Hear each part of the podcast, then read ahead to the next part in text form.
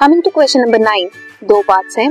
First part के further sub parts हैं। Let's see first part का sub part is list two conditions essential for good health अच्छी health के लिए क्या क्या कंडीशंस होनी चाहिए?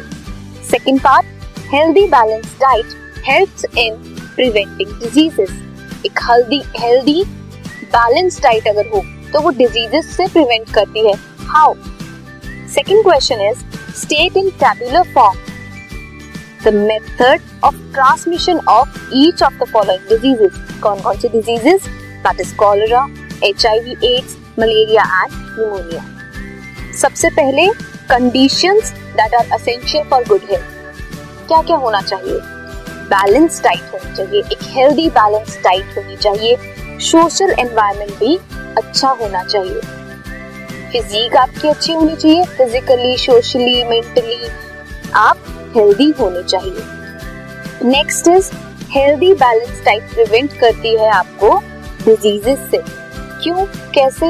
हाउ कैसे करती हैं? बिकॉज़ हेल्दी फ़ूड जो है, वो प्रोवाइड करता है सभी न्यूट्रिएंट्स चाहे वो प्रोटीन्स हो फैट्स हो विटामिन हो, ये सब प्रोवाइड करता है एक हेल्दी बैलेंस डाइट और फ़ूड जो इम्प्रोवाइज करता है हमारी बॉडी के इम्यून सिस्टम को that is responsible to fight against the pathogens immune response क्या करता है? हमारा इम्यून सिस्टम क्या करता है?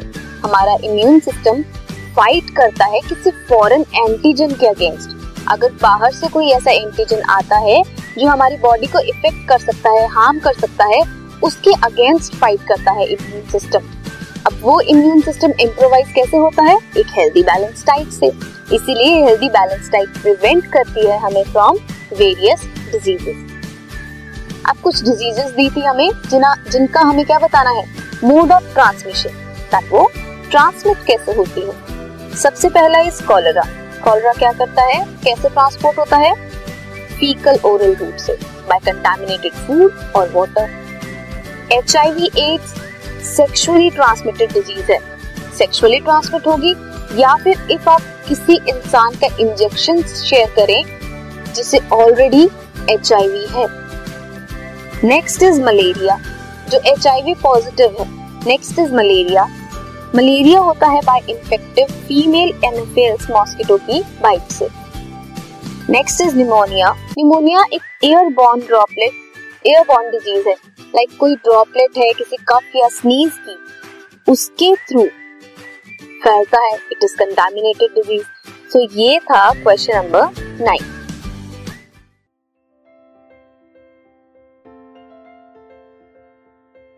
this podcast is brought you by hub hopper Shiksha Abhiyan अगर आपको ये पॉडकास्ट पसंद आया तो प्लीज़ लाइक शेयर और सब्सक्राइब करें और वीडियो क्लासेस के लिए शिक्षा अभियान के यूट्यूब चैनल पर जाएँ।